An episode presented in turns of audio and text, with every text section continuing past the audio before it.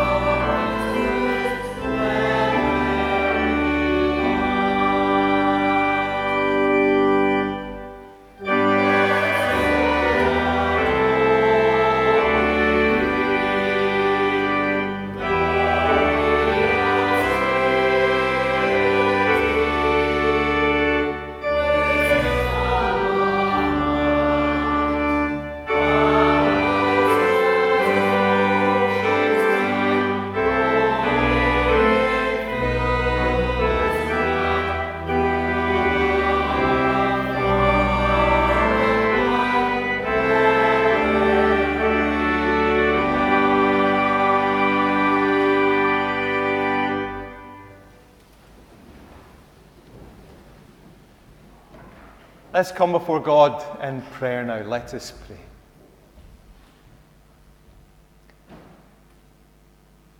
One day we will see Lord. One day, you who we can only sense in moments of stillness and describe with faltering words will be as real to us as the air that fills our lungs and the blood that runs through our veins. One day we will see, Lord.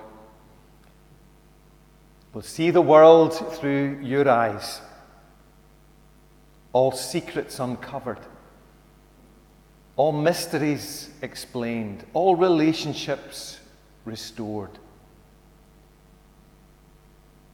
We'll see the canvas, the brushstrokes of creation and as we draw back through time and space, the picture will resolve into that vision of beauty we've always sensed at the heart of things, but glimpse so rarely.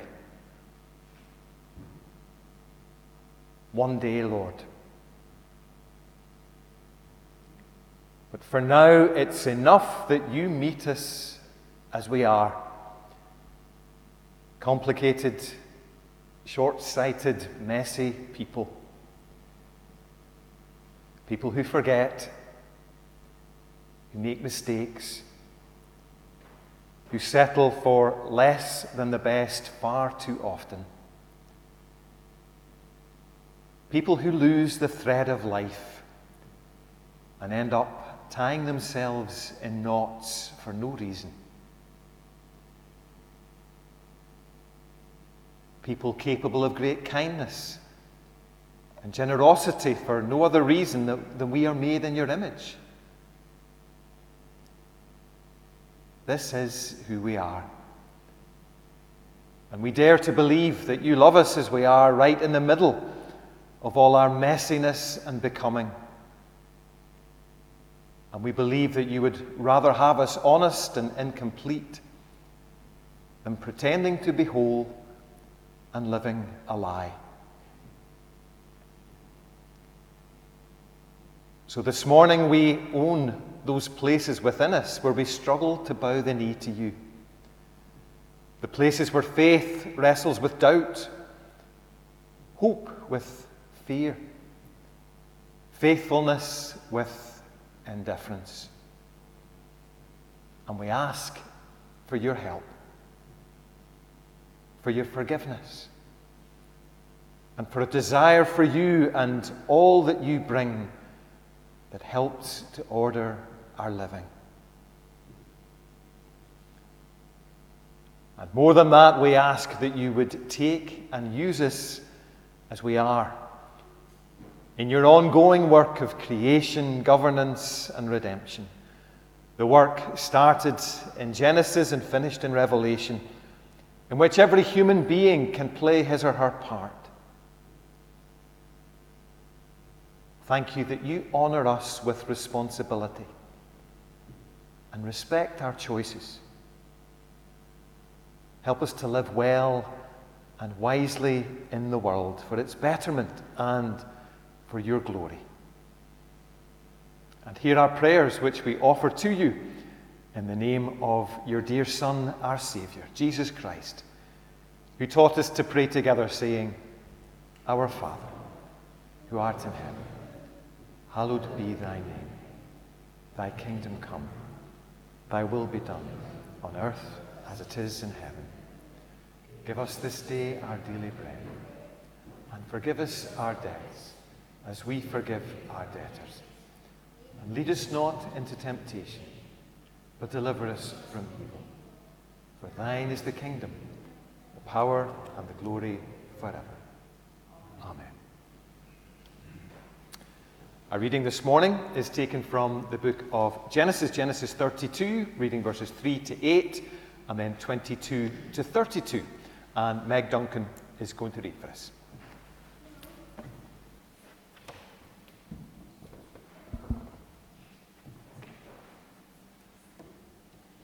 Jacob prepares to meet Esau. Jacob also went on his way, and the angels of God met him. When Jacob saw them, he said, This is the camp of God. So he named the place Mahanaim.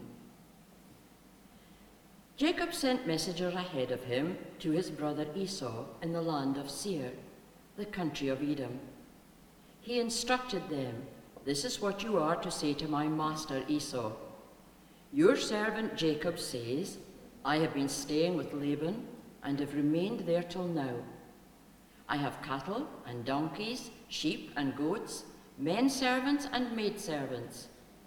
Now I am sending this message to my Lord, that I may find favor in your eyes. When the messengers returned to Jacob, they said, We went to your brother Esau, and now he is coming to meet you, and four hundred men are with him.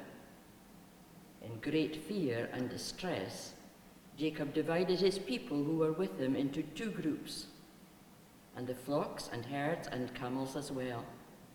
He thought, if Esau comes and attacks one group, the group that is left may escape.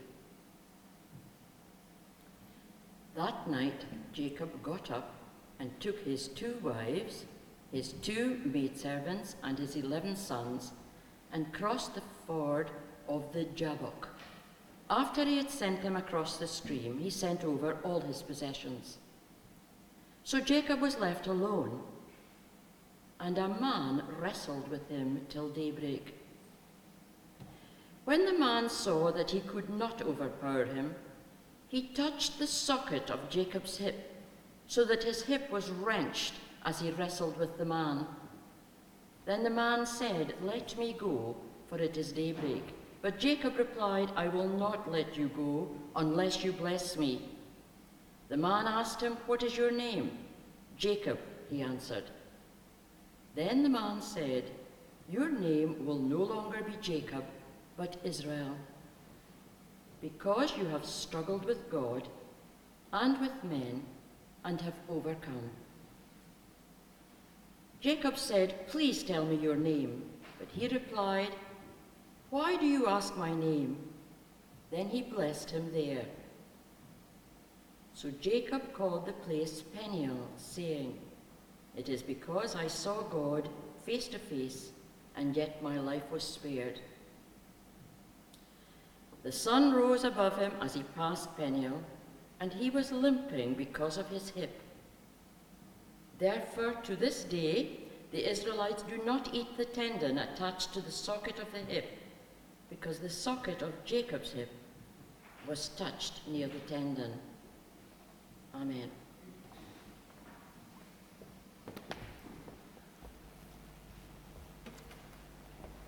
Thanks, Meg. Our next hymn is number 211. Today I awake and God is before me.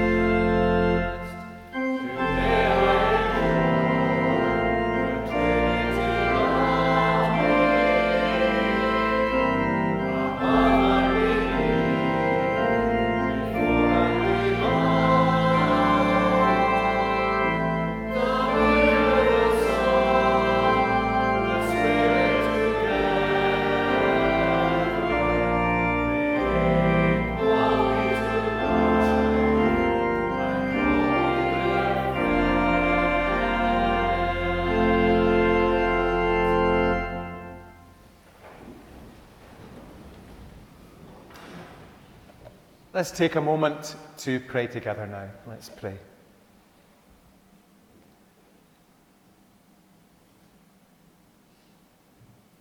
Lord, what we do here each Sunday, week after week, and year after year, is not merely a looking back to stories from another time. It's remembering that the God who was and is and is to come, the God who's at the center of all of these stories that we treasure in the scriptures, is the same God who is with us now and who knows intimately the contours of our lives, everything that we are living. So, as we gather in this space with the, the 10% of the iceberg showing above the water and the nine tenths underneath that nobody sees and nobody knows, we remember that you know, that you see, that you hear, that you understand. And we ask that through these words of Scripture that we're contemplating today, you would speak through your Spirit a word into our lives to help and sustain us in all our living, in all that's happening in our lives. So make this a powerful word from you today for each one of us, because we ask it in Christ's name. Amen.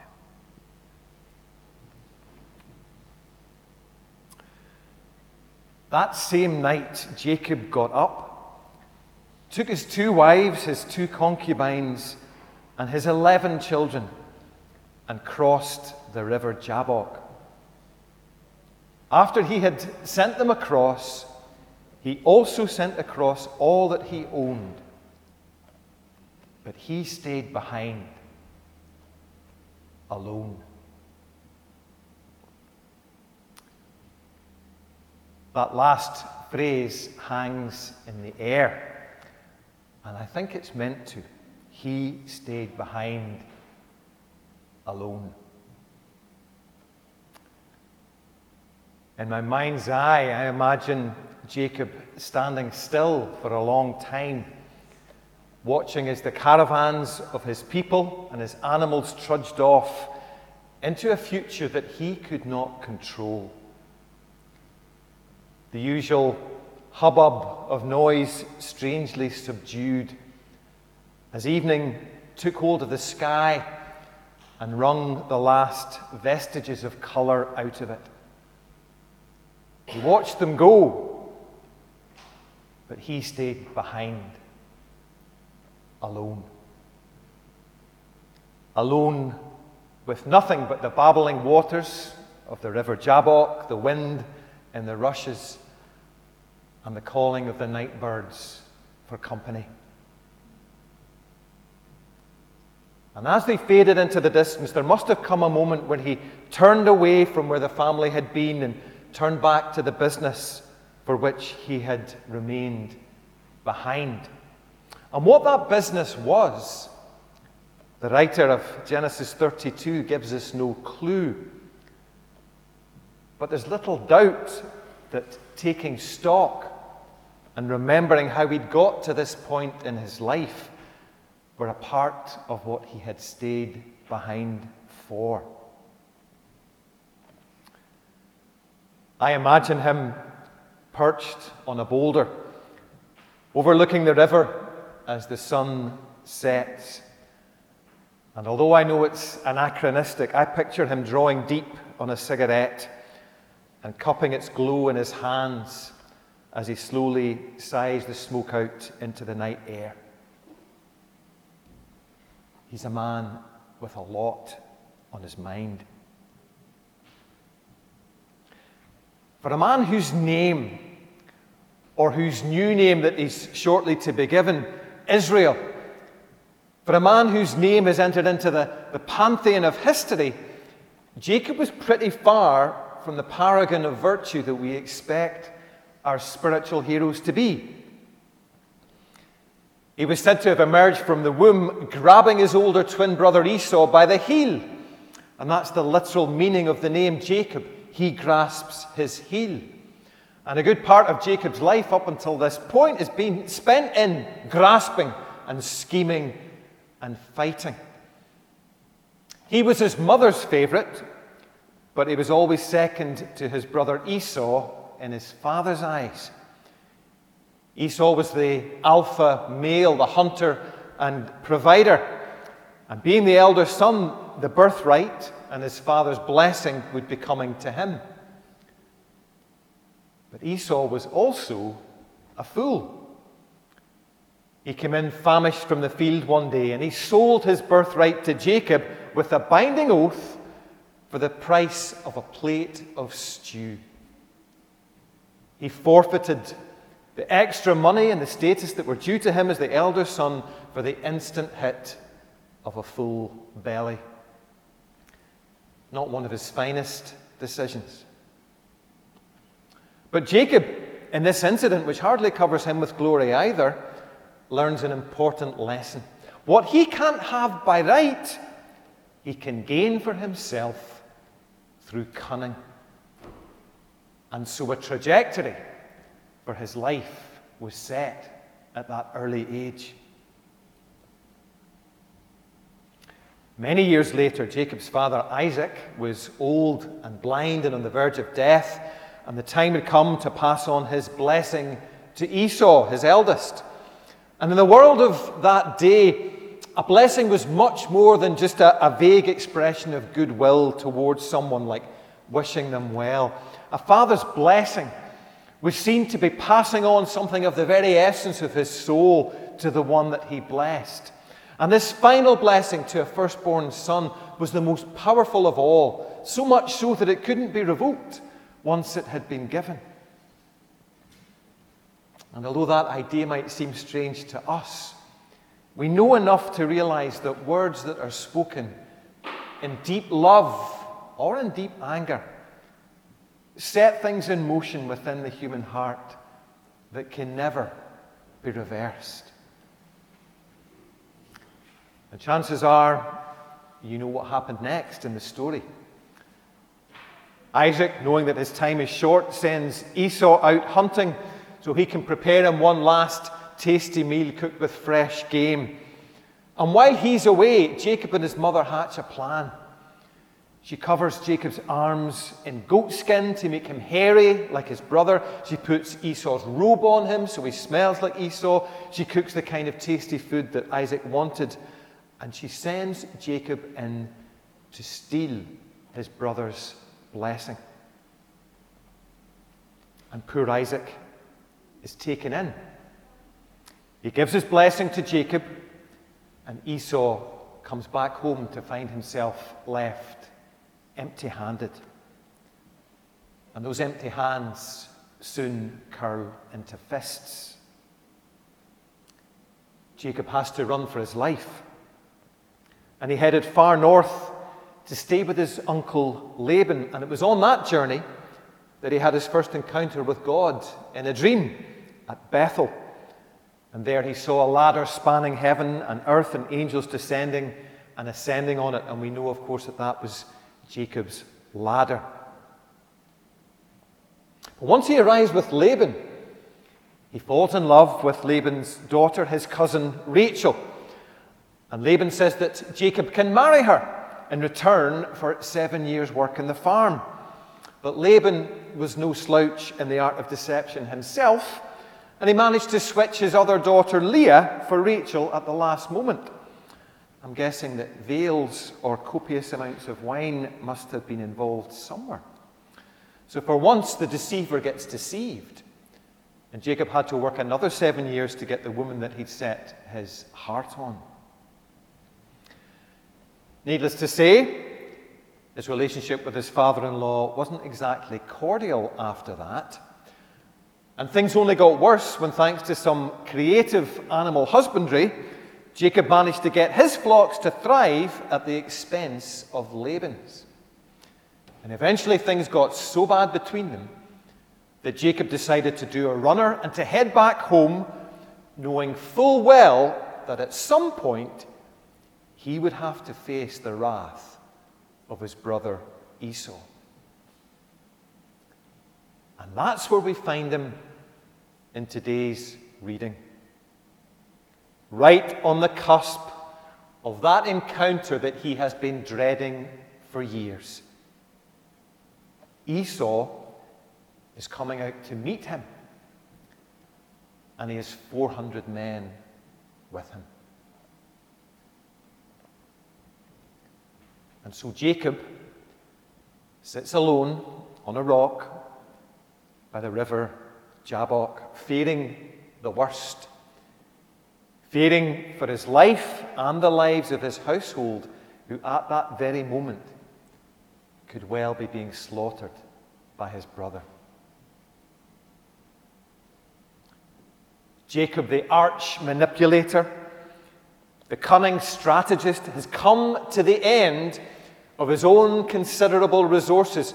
And for all his success, he sits there as helpless in the face of what's about to happen as any man could possibly be.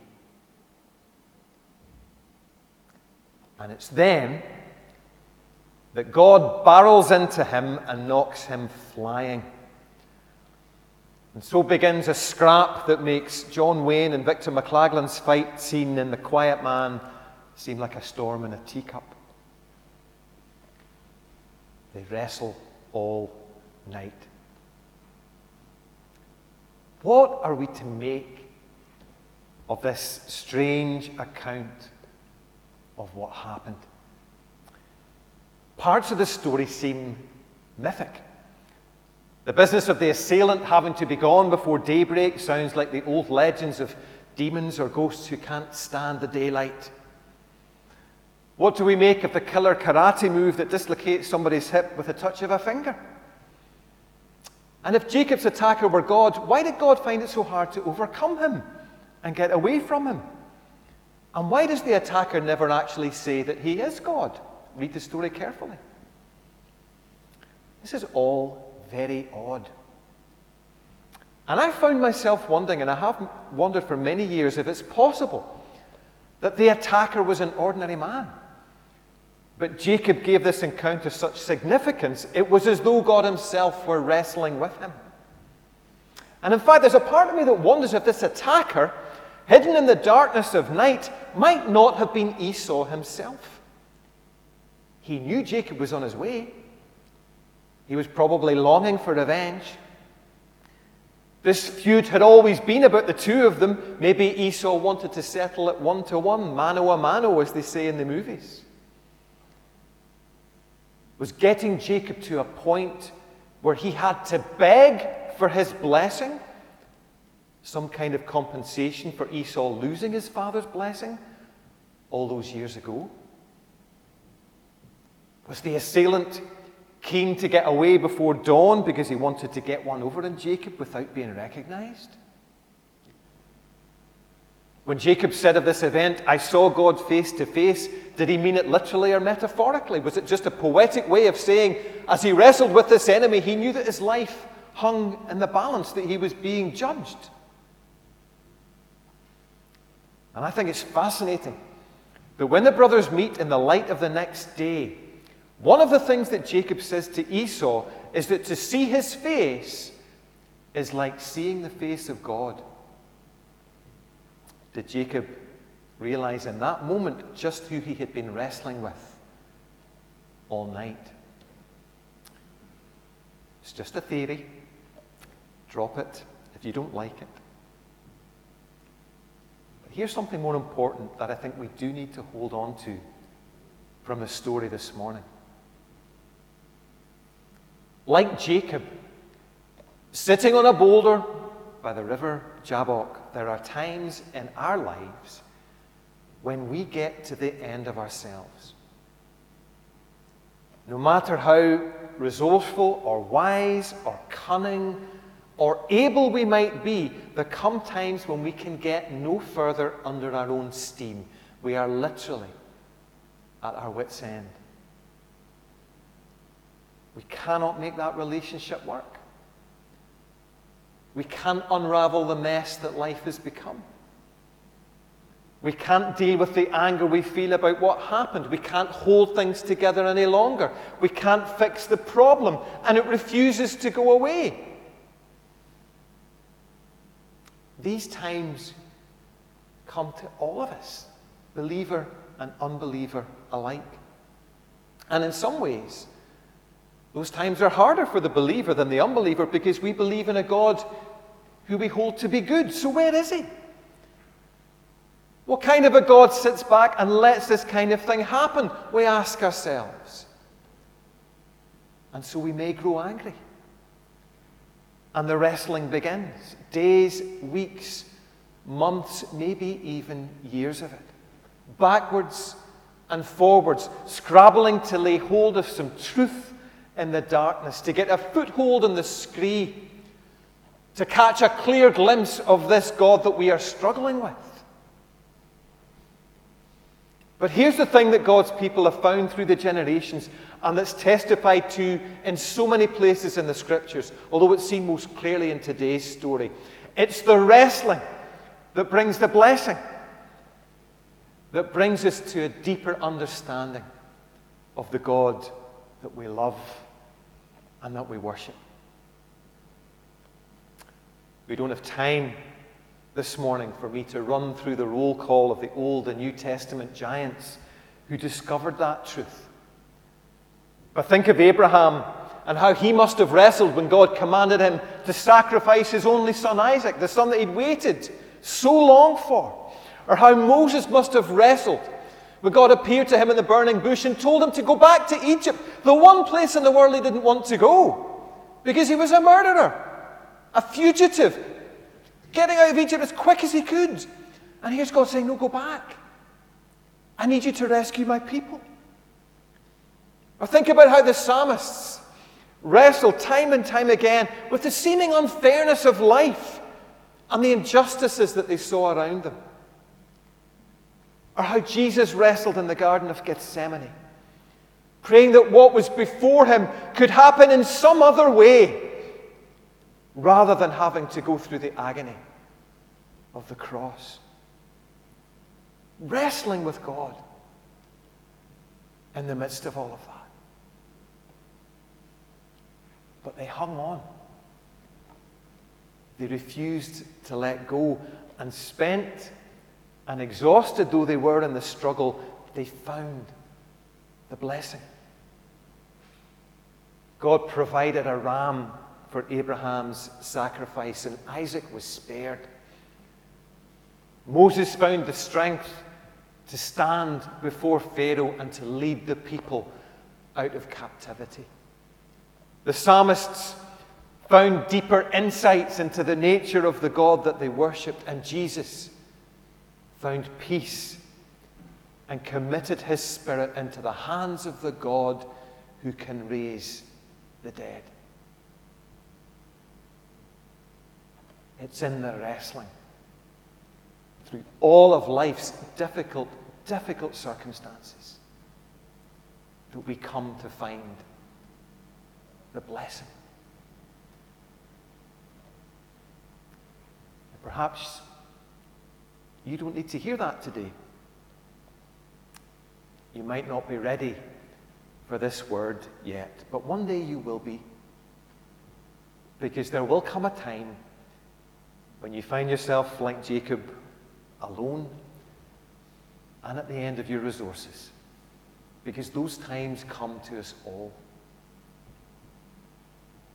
But maybe that's where some of you are this morning. Something has happened that's brought you to the end of yourself and called into question your whole idea of who God is and where life's going.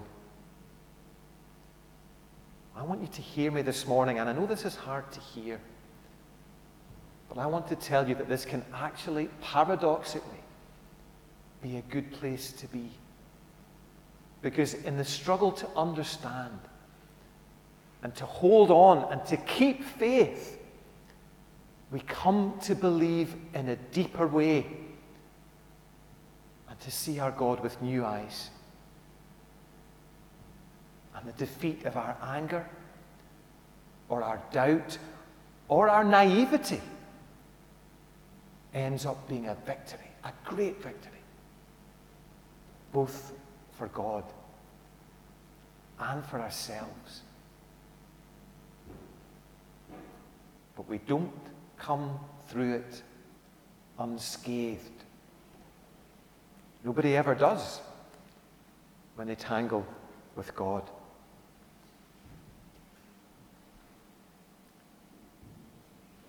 The sun was bleeding over the horizon as Jacob gathered himself, dragged himself to his feet, and set off in pursuit of his family and his brother. Limping, as from now on he would always limp, but blessed with a new name and a different identity. Jacob the grasper had become Israel, the one who grapples with God. Broken in body, but sounder in soul. And ready now to face with faith whatever the future might hold. Amen.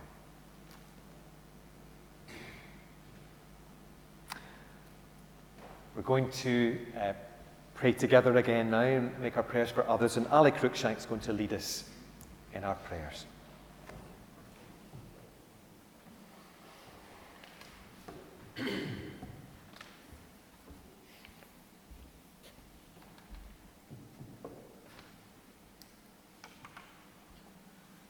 Dear Lord, we sometimes find ourselves in a situation where it seems that you have abandoned us. We feel hopeless, lost, and we may question our faith. However, somehow we manage to come through these situations. We reflect and wonder how we achieved it. We realize that you were there with us all along, supporting us in the form of family and friends, and ultimately bringing us to a new point in our lives where we may have scars, but where things become clearer and we have a deeper understanding of your love.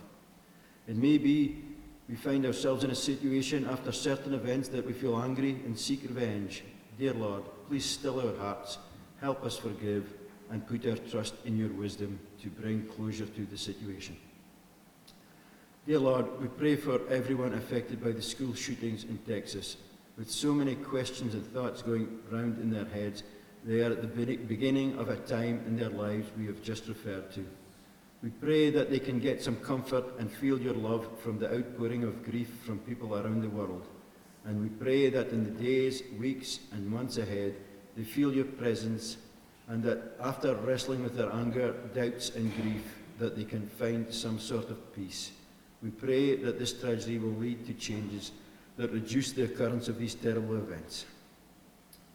Dear Lord, we pray for the many conflicts around the world and pray for peace. In, in particular, we pray for an end to the senseless destruction and loss of innocent lives in the Ukraine.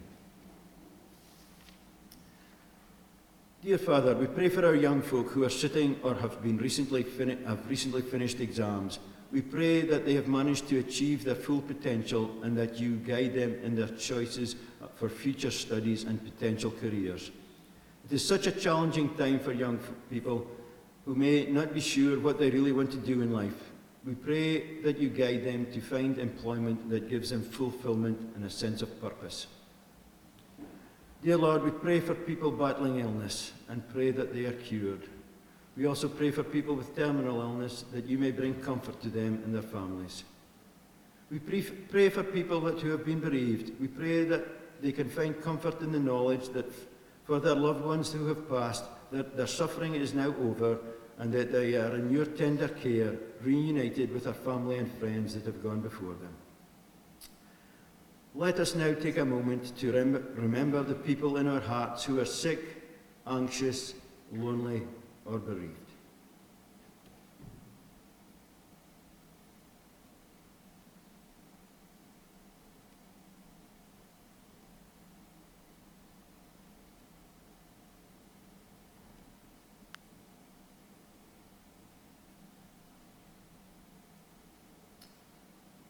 And finally, we pray for the Balmedie Gala this afternoon and in particular the success of the church bottle stall, so that we can reach out to more people in the community. Amen.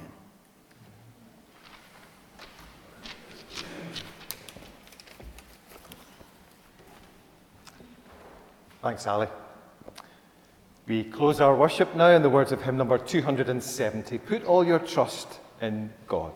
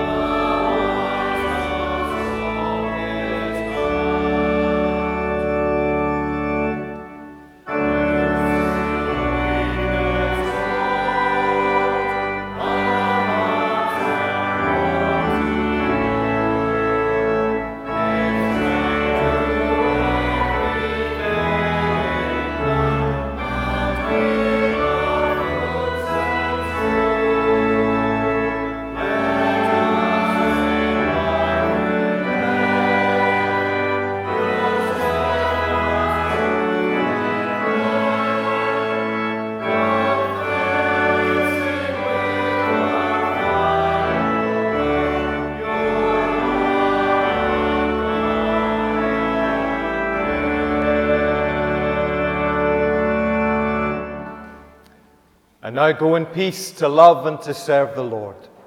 And the blessing of God Almighty, the Father, the Son, and the Holy Spirit be with you all, now and forevermore.